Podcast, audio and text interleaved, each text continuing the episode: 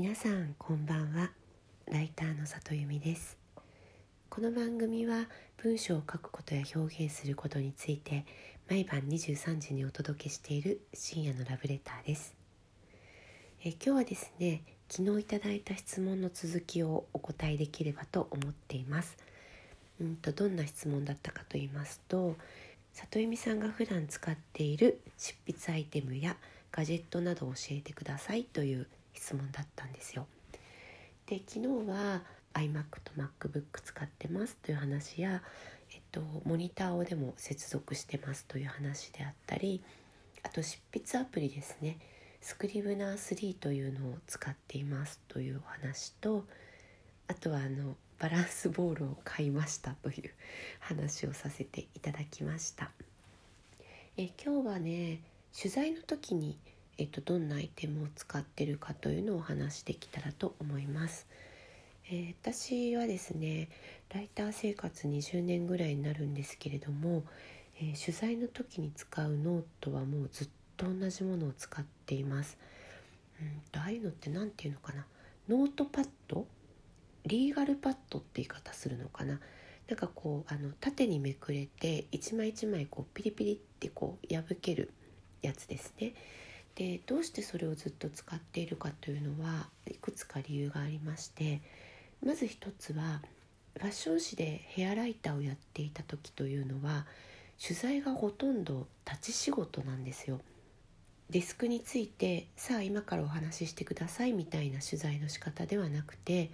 もうメイクルームに言って「え今何塗ったんですか?」とか「今こうどんな風に切ったんですか?」とかこうやってる最中を立ちながら取材するんですね。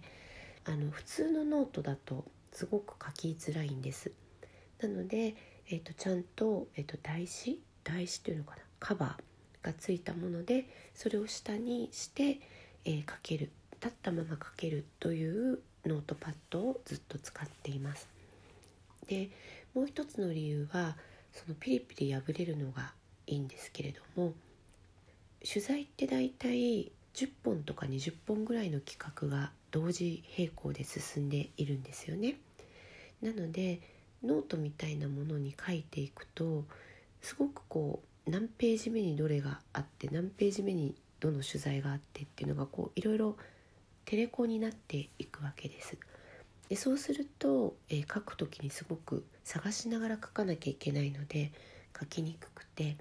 なので私は、えっと、取材をしたらすぐにピリピリ破ってその日の取材文をホチキスでパチって留めてで企画ごとに封筒を作ってるんですけども A4 ちょっと大きいぐらいの。